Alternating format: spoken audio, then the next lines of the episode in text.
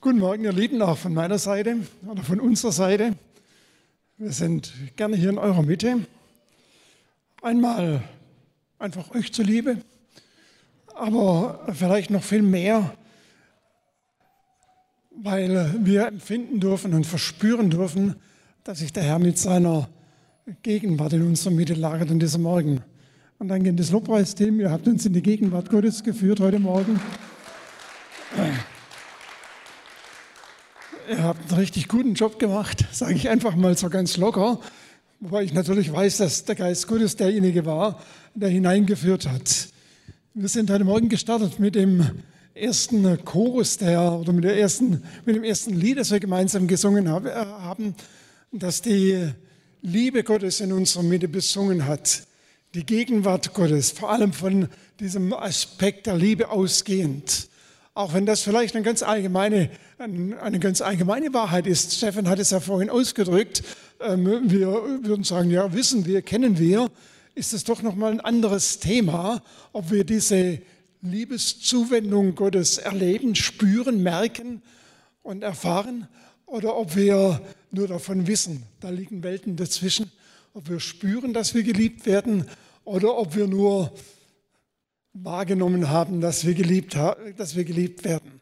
Die Aussage in Johannes 3,16, dass Gott alle Welt liebt oder dass Gott die Welt geliebt hat und deshalb seinen eingeborenen Sohn gegeben hat, den Vers kennen wir ja alle.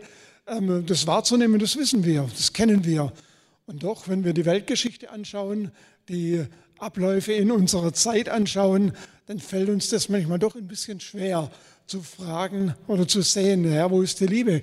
Wo offenbart sich hier an dieser Stelle deine Liebe? Mit diesem Thema möchten wir heute Morgen ein bisschen uns beschäftigen und auseinandersetzen. Das Thema ist die Zuwendung Gottes in Liebe zu dir und zu mir. Ich habe so eine große Überschrift. Die Frage, die Jesus mal gestellt hat, oder nicht, er hat nicht eine Frage gestellt, sondern er hat eine Aussage getätigt. Er hat seinen Jüngern gesagt, ich nenne euch nicht mehr Diener, sondern ich nenne euch Freunde. Das ist die Aussage, die heute Morgen in unserer Mitte steht, die große Überschrift. Diener oder Freund. Der Begriff Diener, der ist in der NGÜ so ausgedrückt. Die Elberfelder sagt Knechte oder Freunde. Der eigentlich griechische Begriff an dieser Stelle ist Sklave, das Bild vom Sklaven. Und wenn wir sagen Sklave oder Freund, dann wird die Stufe noch mal ein bisschen höher. Dann ist, da liegen Welten dazwischen. Das meint Jesus. In welcher Position, in welchem Verhältnis stehen wir zueinander. Seinen Jüngern sagt er hier, ich nenne euch nicht mehr, lasst mich mit diesem Begriff sagen, nicht mehr Sklaven, nicht mehr Knechte, nicht mehr Diener, sondern ich nenne euch Freunde. Ihr seid meine Freunde. Das ist das Wort, das heute Morgen in unserer Mitte steht. Jesus sagt uns heute Morgen, ihr seid meine Freunde. Ist doch eine Aussage, oder? Das ist nicht schlecht. Wisst ihr, wenn wir uns vorstellen, dass wir begrüßt werden, nicht von irgendjemand, von, sondern von Jesus selber, von dem, von dem der die, die Schöpfung gemacht hat, von dem der Himmel und Erde gemacht hat. Und er sagt, du bist mein Freund. Das ist schon eine Aussage. Man kann natürlich alle möglichen Leute als Freunde bezeichnen. Der Begriff wird ja relativ inflationär gebraucht. Man sagt zu allem Möglichen, du bist mein Freund. Aber wenn man da nicht mal seinen Namen weiß, oder vielleicht nicht mal weiß, wann er Geburtstag hat oder nicht mal seine Umstände kennt, dann ist mit, der Freundschafts-, mit dem Freundschaftsbegriff etwas vage, etwas schwierig. Und wenn Jesus sagt, du bist mein Freund oder ihr seid meine Freunde, dann sagt er das, weil er uns kennt, weil er eine sehr enge Verbindung zu uns hat oder zu uns sucht zumindest. Und dann ist das nochmal eine andere Ebene.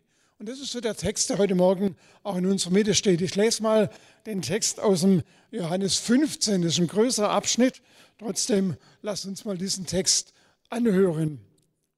Da heißt Johannes 15 ab Vers 9, wie mich der Vater geliebt hat, so habe ich euch geliebt. Bleibt in meiner Liebe. Wenn ihr meine Gebote haltet, werdet ihr in meiner Liebe bleiben, so wie ich immer die Gebote meines Vaters gehalten habe und in seiner Liebe bleibe.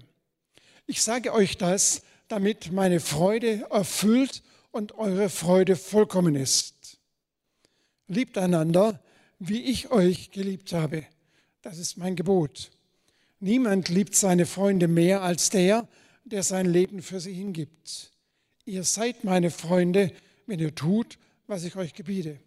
Ich nenne euch Freunde und nicht mehr Diener, denn ein Diener weiß nicht, was sein Herr tut. Ich aber habe euch alles mitgeteilt, was ich von meinem Vater gehört habe. Nicht ihr habt mich erwählt, sondern ich habe euch erwählt. Ich habe euch bestimmt zu gehen und Frucht zu bringen. Diese Liebeserklärung Jesus hier an seine Jünger. Wir haben ja ähm, als ähm, Graziano vor einiger Zeit hier bei euch gesprochen hat, hat er über das Ohr des Jüngers gesprochen und hat einen Unterschied gemacht zwischen einem Gläubigen und einem Jünger Jesu. Und ich habe vor drei Monaten hier bei euch gesprochen, habe einen Unterschied gemacht zwischen einem Jünger und einem, ne, zwischen einem Christen und einem Nachfolger. Und da liegen tatsächlich Welten dazwischen. Ähm, die, das eine ist die Ebene des Dieners, möchte ich mal sagen, und das andere ist die Ebene des Freundes. Hier spricht Jesus zu seinen Jüngern, zu denen, mit denen er unterwegs war, zu denen, mit denen er, die ihm nachgefolgt sind. Und er sagt ihnen, ich nenne euch nicht mehr Diener, sondern ich nenne euch Freunde. Nochmal, es ist ein Unterschied. Es ist ein großer Unterschied zwischen Diener und Freunde. Jesus sagt hier und macht das auch deutlich, warum, was der Unterschied ist. Der Diener ist einfach einer, der auf, ja, der auf Anweisung folgt, der aus welchen Gründen auch immer das tut, was sein Herr ihm sagt. Vielleicht auch nur wegen der Konsequenzen.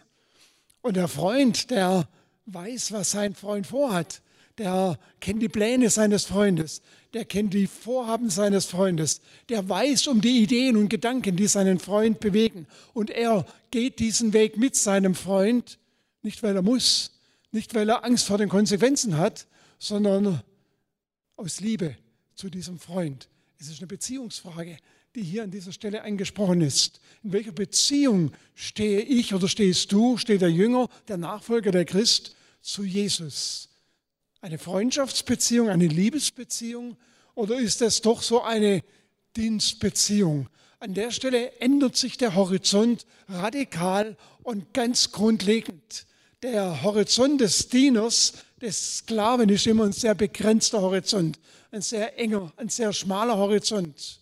Und der Freund hat einen sehr weiten Horizont, einen sehr weiten Blick, weil er die Pläne, die Vorhaben, die Ideen seines Freundes kennt und auch weiß, was sein Freund mit ihm vorhat, welchen Weg sein Freund mit ihm gehen möchte, welchen Weg sein Freund vielleicht auch mit der Menschheitsgeschichte gehen möchte. Und dieses, diese, dieser Unterschied, der ist recht gravierend. Wisst ihr, viele Christen, viele, die mit Jesus unterwegs sind, haben diese Dienergesinnung eigentlich nie verlassen. Sie folgen Jesus zwar, ja, aber eher aus Sorge damit, ja, dass sie nicht in, auf der falschen Seite des Jenseits landen, sage ich mal vorsichtig, sondern aus der Hoffnung, dass sie, wenn sie Jesus nachfolgen, wenn sie alles so tun und so, so sich ordentlich verhalten, dass sie dann eines Tages im Himmel landen. Das ist so die Diener- oder die Dienstgesinnung. Ich möchte das ein Beispiel ähm, nochmal deutlich machen. Ähm, das Beispiel wird manchmal in Management-Seminare verwendet. Ich gebrauche es trotzdem. Wir haben zu Hause, wir wohnen zu Hause in der Nähe, also wir sind hier in Reutlingen. Und der, Haus, der Hausberg von Reutlingen ist die Achalm, so heißt der Berg. Und von unserer Terrasse aus, da können wir schön zum, zum, zur Achalm hochschauen. Und das Interessante ist, da oben, da nisten einige, einige Milan-Paare. Und wenn wir so von der von, der, von unserer Terrasse Richtung Acham schauen, dann sieht man die Milane da so kreisen. Faszinierendes Bild. Normalerweise verwendet man das Bild von Adler, aber bei uns gibt es keine Adler. Also die Milane hier, die, ja, das ist faszinierend, das ist sehr majestätisch, das ist, das ist tiefe Gelassenheit, das ist keine Hektik, keine, auch kein Flügelschlagen, sondern die kreisen einfach so ohne große Bewegung. Einfach weil sie die Thermik kennen, weil sie Souveränität haben die haben einen weiten Blick, die haben einen weiten Horizont. Wenn wir an der Acham spazieren gehen, da gibt es da ein paar so, so, so private Hennengehege. Die sind fest eingezäunt als, als Schutz vom Fuchs und sowas. Und die Hennen, die gackern da drin. Die haben einen ganz anderen Horizont wie der, wie der Milan da oben. Da liegen Welten dazwischen. Der Diener hat immer den Hennenhorizont. Der Milan hat immer, oder der, der Freund hat immer den Milan-Horizont. Das ist eine ganz, ganz andere Bedeutung. Was bedeutet das jetzt praktisch? Wisst ihr, der Diener ist so derjenige, der fokussiert ist auf das, was ihn beschäftigt, auf seine Möglichkeiten, an manchen Stellen auf seine Sicht der Welt, auf die, den Mainstream der Gesellschaft vielleicht, fokussiert auf die Frage, was bringt es mir, was bringt es vielleicht meiner Familie, was, ja, wie werden meine Bedürfnisse befriedigt, meine, meine, meine Wünsche zum, Beispiel erfüllt, wie werden ja, ist vielleicht auch sehr stark fokussiert auf die Verletzungen, die ihm zugefügt wurden, wo er immer um diese Verletzungen kreist und immer um diese Verletzungen sich dreht und sein ganzes, seine ganzen Befindlichkeiten drehen sich um diese Verletzungen, was natürlich auch seinen Platz hat. Aber das ist immer der Horizont der Henne. Das ist immer so das Hennen, der, der Hennenhorizont. Schauen, was der Mensch, was menschlich möglich ist. Der Milan dagegen oder der Adler dagegen der hat den Horizont, was die Möglichkeiten des Freundes sind. Etwas völlig anderes. Er ist nicht begrenzt auf das, was der Mensch schaffen kann, was der Mensch hervorbringen kann, was der Mensch mit seinem Intellekt, mit, seiner, mit seinem Forschungsdrang, mit seinen Kapazitäten, was auch immer, hervorbringen kann. Alles das ist nicht der Horizont des Milan oder dieses Freundes, sondern sein Horizont ist der Horizont des allmächtigen Gottes. Sein Horizont ist der Horizont Jesu, der Horizont, der viel weiter geht. Und da gibt es eine andere Botschaft. An dieser Stelle begegnet uns eine völlig andere Botschaft. Da heißt es nicht mehr fokussiert auf, das kleine alltägliche, auf die kleine alltägliche Problematik, sondern fokussiert auf die Möglichkeiten und vor allem auf die Vorhaben und Pläne des lebendigen Gottes. Ein Freund ist Teil dieser göttlichen Pläne und wird von dieser Seite aus seine alltägliche Situation völlig anders bewerten und völlig anders beurteilen. Das beschreibt mal Paulus in diesem berühmten Vers in Römer 8, Vers 28 und folgende. Wir lesen ja immer nur Vers 28. Da heißt es, denen, die Gott lieben, müssen alle Dinge zum Besten dienen. Das ist so die, ähm, die Version, die uns da an dieser Stelle bekannt ist. Und das, das nehmen wir dann so vielleicht als, ja, als, Hoffnungs, ähm, äh, als Hoffnungspunkt in Situationen, die uns große Mühe bereiten. Aber hier der Paulus, der meint schon noch ein bisschen was anderes, wenn er das sagt. Ich lese mal den ganzen Zusammenhang. Eins aber wissen wir, Römer 8, 28, eins aber wissen wir, alles trägt zum Besten derer, derer bei, die Gott lieben. Sie sind ja in Übereinstimmung mit seinem Plan berufen. Schon vor allen Zeiten hat Gott die Entscheidung getroffen, dass sie ihm gehören sollen. Darum hat er auch von Anfang an vorgesehen, dass ihr ganzes Wesen so umgestaltet wird, dass sie seinem Sohn gleich sind. Denen, die Gott lieben, müssen alle Dinge zum Besten dienen. In diesem Horizont, der hier von Paulus beschrieben ist. Sie sind Teil seines Planes. Der Plan Gottes ist, dass sein Reich in dieser Welt aufgebaut wird, dass sein Reich sich in dieser Welt ereignet, dass Gerechtigkeit Gottes in dieser Welt geschieht. Das ist der Plan Gottes. Nicht weniger, nicht mehr, aber auch nicht weniger. Und Gerechtigkeit, das ist der Begriff dafür, dass Gott das, was ins Un, äh, in, in, in, Missklang geraten ist in dieser Welt seit dem Sündenfall, dass Gott das wieder ins Lot bringt. Das ist der Plan Gottes. Teil dieses Planes zu sein, ist der Horizont eines Freundes. Und jetzt auf der persönlichen Ebene sagt er, von Ewigkeit her hat Gott vorgesehen, dass du in das Bild seines Sohnes umgestaltet, umgestaltet werdest. Dass du, dass du, das gilt für jeden von uns, das ist ja die Aussage, die Paulus hier tätigt, dem Bild des Sohnes, dem Bild Jesu ähnlich wirst. Das ist Wesens, Wesensveränderung im positiver Sinne. Wesensveränderung ist ja bei uns irgendwie im, im Krankheitsbereich angesiedelt, der Begriff meine ich. Und hier meine ich jetzt plötzlich positiv, Wesensveränderung in das Bild Jesu umgestaltet zu werden. Und in diesem Zusammenhang sagt nun Paulus, denen, die Gott lieben, müssen alle Dinge zum Besten dienen, dass sie in das Bild Jesu umgestaltet werden. Das heißt, die, die Prozesse, die in deinem Leben stattfinden, die schwierigen Prozesse, die guten Prozesse, die Segnungen, aber auch die Enttäuschungen, die Frustrationen und selbst die Verletzungen dienen dazu, dass du in dieses Bild umgestaltet wirst. Das ist ein ganz anderer, ganz anderer Horizont, ein, ein ganz anderer Gedanke. Alles muss dem dienen. Nicht kann unter Umständen, falls es gut läuft oder so, sondern alles muss dem dienen. Denen, die Gott lieben, muss alles dazu dienen, dass sie in dieses Bild umgestaltet werden.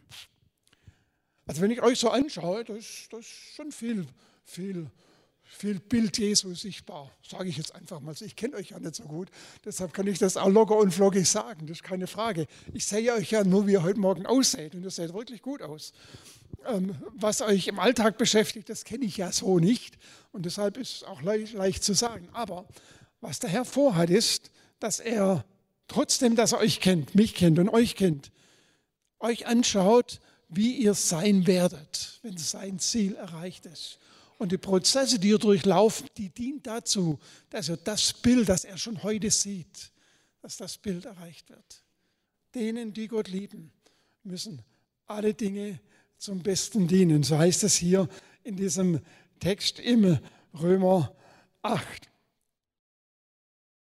Der Schlüssel an dieser Stelle ist ja klar, denen, die Gott lieben. Die Frage ist ja, wie sieht es aus mit unserer Liebe zu Gott? Den, den, den Text habe ich schon mal zitiert vor drei Monaten bei euch und möchte es heute nochmal machen, weil es ist ein zentraler, der zentrale Text für Nachfolge überhaupt. Den finden wir in Johannes 21. Ich lese jetzt nicht den Text vor, sondern ich erzähle euch nur die Geschichte von dort. Es geht um, die, um die, das Gespräch, das Jesus mit Petrus geführt hat nach seiner Verleugnung. Und äh, sie treffen sich dort am See Genezareth. Vorher waren sie schon mal zusammen in der größeren Gruppe und dann im See Genezareth. Da sagt Jesus zu Petrus, komm wir zwei, wir sollten miteinander reden. Und ja, ihr kennt ja den, den Hintergrund. Jesus sagt hierzu auch zu Petrus, der war bei der, bei der, bei der Gruppe in Johannes, 1, in Johannes 15 sicher dabei. Er sagt auch zu Petrus, du bist mein Freund. Nicht mehr ein Diener, sondern du bist mein Freund. Und ein paar Wochen später, ein paar Monate später, sagt dieser Freund Petrus, ich kenne den Menschen nicht, habe ich noch nie gesehen. Was wollt ihr eigentlich von mir? Das ist die Verleugnung. Der Freund verleugnet den Freund. Das ist passiert. Genau das ist passiert. Und jetzt kommt der Freund, der verleugnet wurde, und kommt zu, zu, zu Petrus und sagt, Petrus, so, was hätten wir gesagt an der Stelle? Petrus, was hast du für einen gebaut. Petrus, das geht gar nicht, oder? Was denkst du überhaupt, lieber Petrus? Du, unsere Freundschaft ist hier zu Ende. Nichts geht mehr. So ungefähr hätten wir vielleicht reagiert. Aber die Frage, die Jesus an der Stelle stellt, ist eine ganz andere. Ihr kennt ja die Frage, die Jesus dem Petrus dreimal stellt. Hast du mich lieb? Es ist einfach nur diese Frage. Petrus, hast du mich lieb? Und dreimal antwortet Petrus, ja, Herr, du weißt alle Dinge, du weißt, dass ich dich lieb habe. Das zeigt uns eine, einen ganz wichtigen Fokus, den Jesus darauf legt, wenn wir mit ihm unterwegs sind. Wir selber schauen eher auf unsere Unzulänglichkeiten oder auch auf unsere Erfolge, je nachdem, wie, wie, wie, unser Temperament geneigt ist. Manche schauen eher auf ihre Erfolge, andere eher auf ihre Misserfolge. Und ähm, so kommen wir zu Jesus und sagen, Herr, bitteschön, schau mich an. Der eine sagt, ich habe dir einiges zu bieten. Der andere sagt, Herr, so wie ich bin, geht gar nicht. Ähm, und da irgendwo dazwischen bewegt sich das ja immer. So unsere Gefühlslage. Und Jesus sagt, weißt du, das alles, forget it. Es ist eine andere Frage, die ich dir stelle. Die Frage, hast du mich lieb? Es ist die Frage um die es geht. Es ist die zentrale Frage der Jüngerschaft überhaupt. Wenn wir diese Frage mit Ja beantworten, wenn wir diese Frage mit existenziell mit Ja beantworten, ja Herr, du weißt, dass ich dich lieb habe, dann sind alle Dinge möglich. Dann ist der Horizont geweitet. Deshalb, weil hier die Freundschaft einsetzt. Nicht mehr der, der Diener begegnet dem Herrn, sondern der Freund begegnet dem Freund. Und die der entscheidende Punkt, dass die, die Verbindung zwischen Freund und Freund ist eben die Beziehungsfrage, die Liebe untereinander, die Liebe zueinander.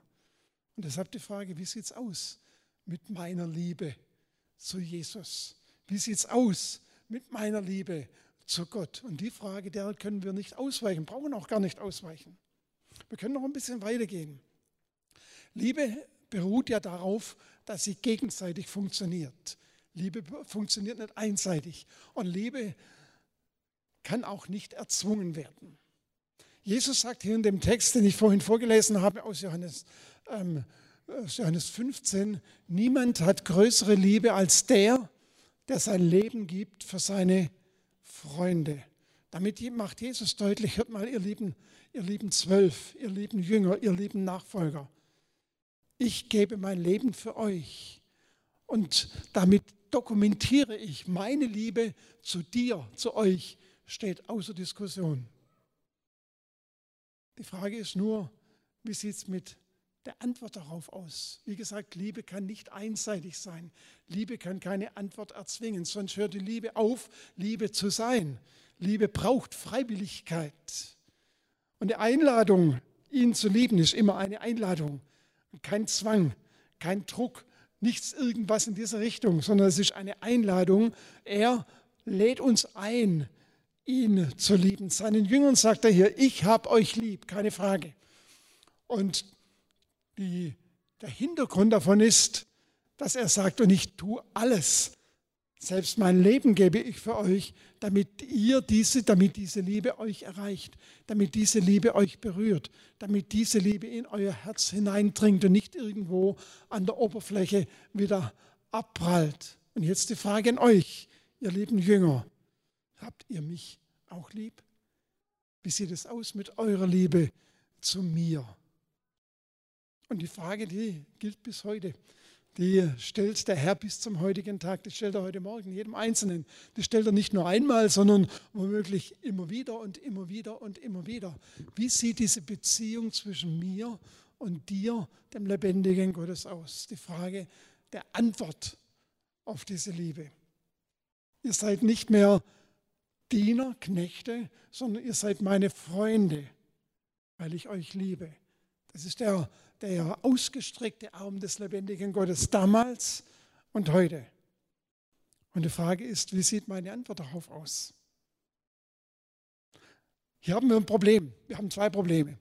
Das eine Problem ist, dass die Liebe Gottes uns manches Mal, ja, die prallt so ein bisschen an uns ab oder an den Erfahrungen, die wir vielleicht gemacht haben.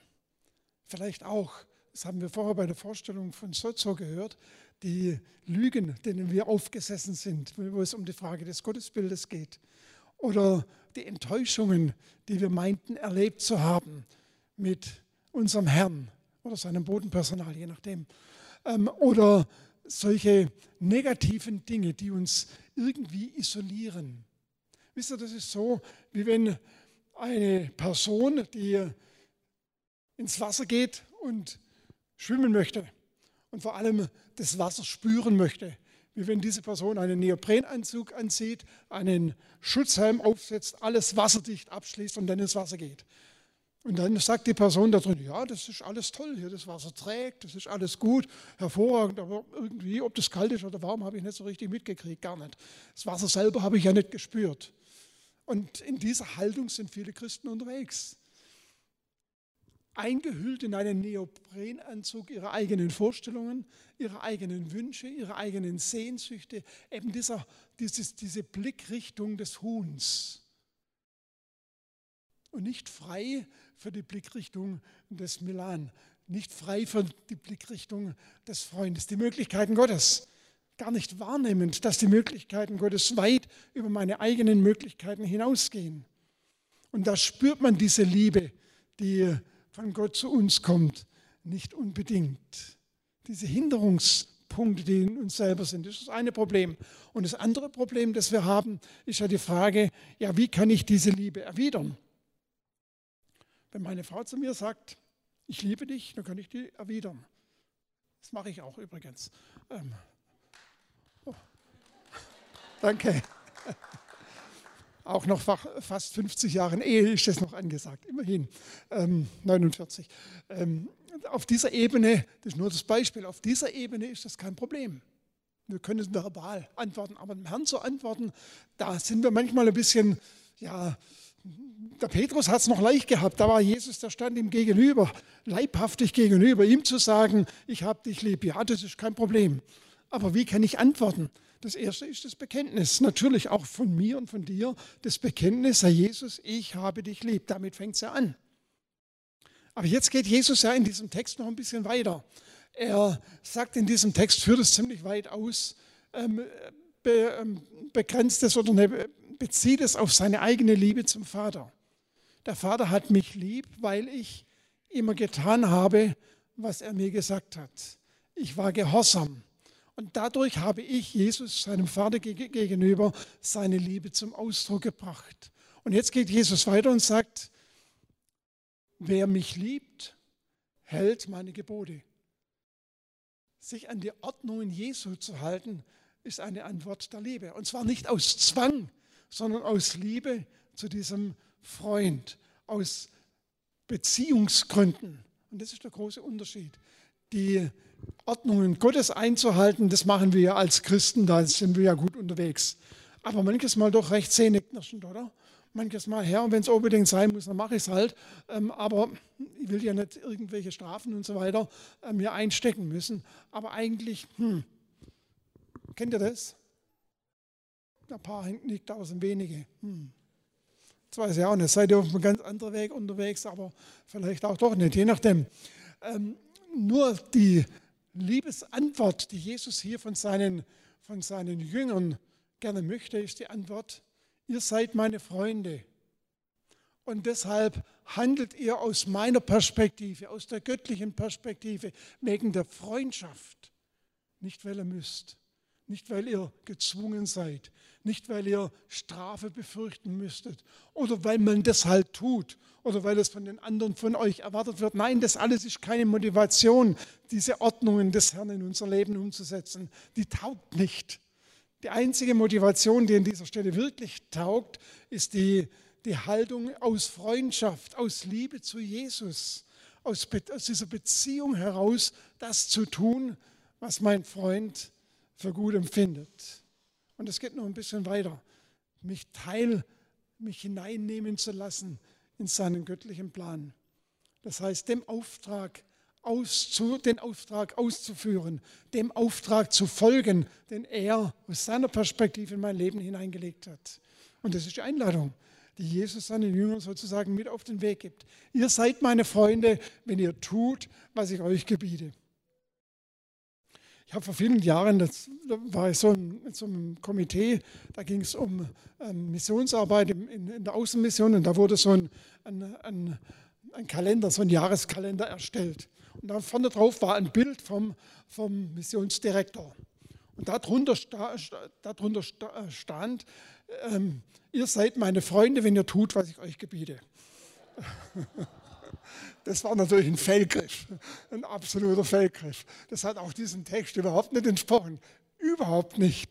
Sondern dieser Rahmen dieses Textes, und so verstehen wir diese Aussage manches Mal. Wir verstehen sie so, als ob der Herr uns sagt, du, also wenn du mein Freund sein willst, dann musst du gefälligst tun, was ich will. Ähm, das wäre diese Aussage. Aber der Rahmen dieser Aussage ist eine ganz andere. Ich biete dir meine Freundschaft. Ich habe dir meine Freundschaft angeboten. Mein Horizont ist der absolut beste Horizont für dein Leben. Damit ein gelingendes Leben, damit dein Leben gelingen soll, ist dieser Horizont, den ich für dich habe, der Horizont schlechthin. Was Besseres kann dir gar nicht passieren. Das ist der Hintergrund.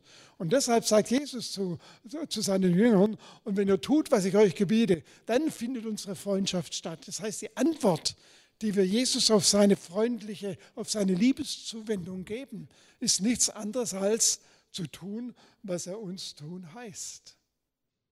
Unser Leben zu gestalten, wie es uns zu gestalten heißt. Den Auftrag zu, dem Auftrag zu leben, den er uns mit auf den Weg gibt. Das hat er seinen Jüngern gesagt. Und wenn wir die Geschichte seiner Jünger anschauen, die nachfolgende Geschichte seiner Jünger anschauen, dann sehen wir, wie erfolgreich, jetzt geistlich erfolgreich, aber auch gesellschaftlich erfolgreich und emotional erfolgreich dieser Weg war. Deshalb, Jesus ist heute Morgen hier in unserer Mitte und er sagt uns dieses Wort. Ihr seid meine Freunde. Ihr seid nicht mehr Knechte, ihr seid nicht mehr Sklaven, ihr seid nicht mehr Diener, sondern ihr seid meine Freunde, weil ich dich lieb habe. Das ist die, die Aussage Jesu. Und dann steht die Frage, die Jesus und Petrus gestellt hat heute Morgen in unserer Mitte, hast du mich lieb? Hast du mich lieb? Und die Antwort auf diese Frage, die kann nur jeder für sich geben. Die kann ich nicht für irgendjemand anders geben, die kann ich für mich geben. Aber die Folge dieser Antwort ist ein Leben in der Gegenwart, in der Präsenz des allmächtigen Gottes. Amen. Lasst uns Moment stille sein und beten.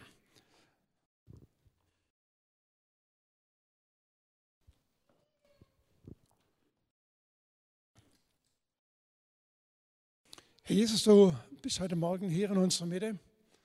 Und so wie du den Jüngern damals deine Hand ausgestreckt hast und gesagt hast, ihr seid meine Freunde, nicht mehr Knechte, nicht mehr Diener, nicht mehr Sklaven, sondern ihr seid meine Freunde. So sagst, sagst du das jedem Einzelnen heute Morgen in unserer Mitte. Danke dafür.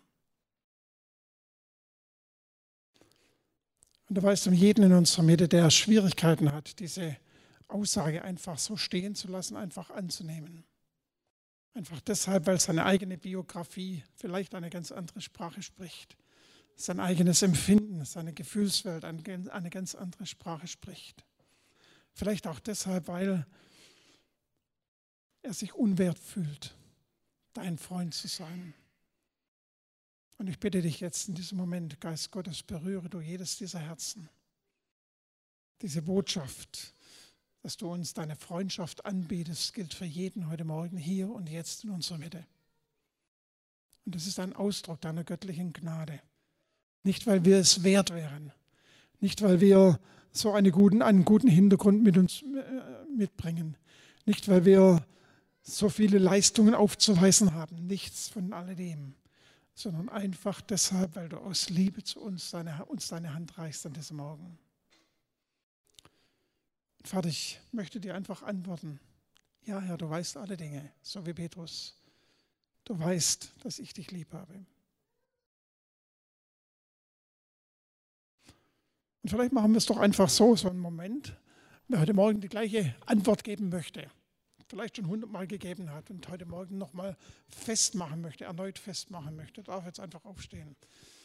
Die Antwort, die Petrus gegeben hat, ja Herr, du weißt alle Dinge du weißt, dass ich dich lieb habe. Wer das sagen möchte, den möchte ich jetzt einfach einladen, aufzustehen und dann möchte ich nochmal beten.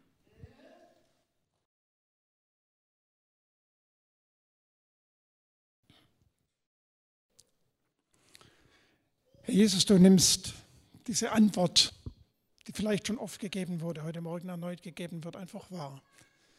Wir möchten Freundschaft mit dir erleben und erfahren. Wir möchten, dass zwischen dir und uns ein Freundschaftsband besteht. Und ich segne jeden einzelnen meiner, jedes einzelne meiner Geschwister heute Morgen mit diesem Bewusstsein, mit diesem tiefen Bewusstsein, dass du zu ihr, zu ihm sagst, du bist meine Freundin, du bist mein Freund. Ich habe dich lieb. Danke für diese Zusage, mit der wir in den Tag und dann auch in den Alltag hineingehen dürfen. Und diese Zusage soll Bestand haben. Nicht nur heute, nicht nur in Hochzeiten unseres Lebens, sondern vor allem auch in, vor allem auch in Krisensituationen, in Tiefpunkten unseres Lebens. Danke, dass du durch deinen Geist in unserer Nähe bist und dass du wirkst, uns immer wieder neu an, dieses, an diese Zusage erinnerst und darauf stehst. Danke dafür, Herr. Amen. Amen.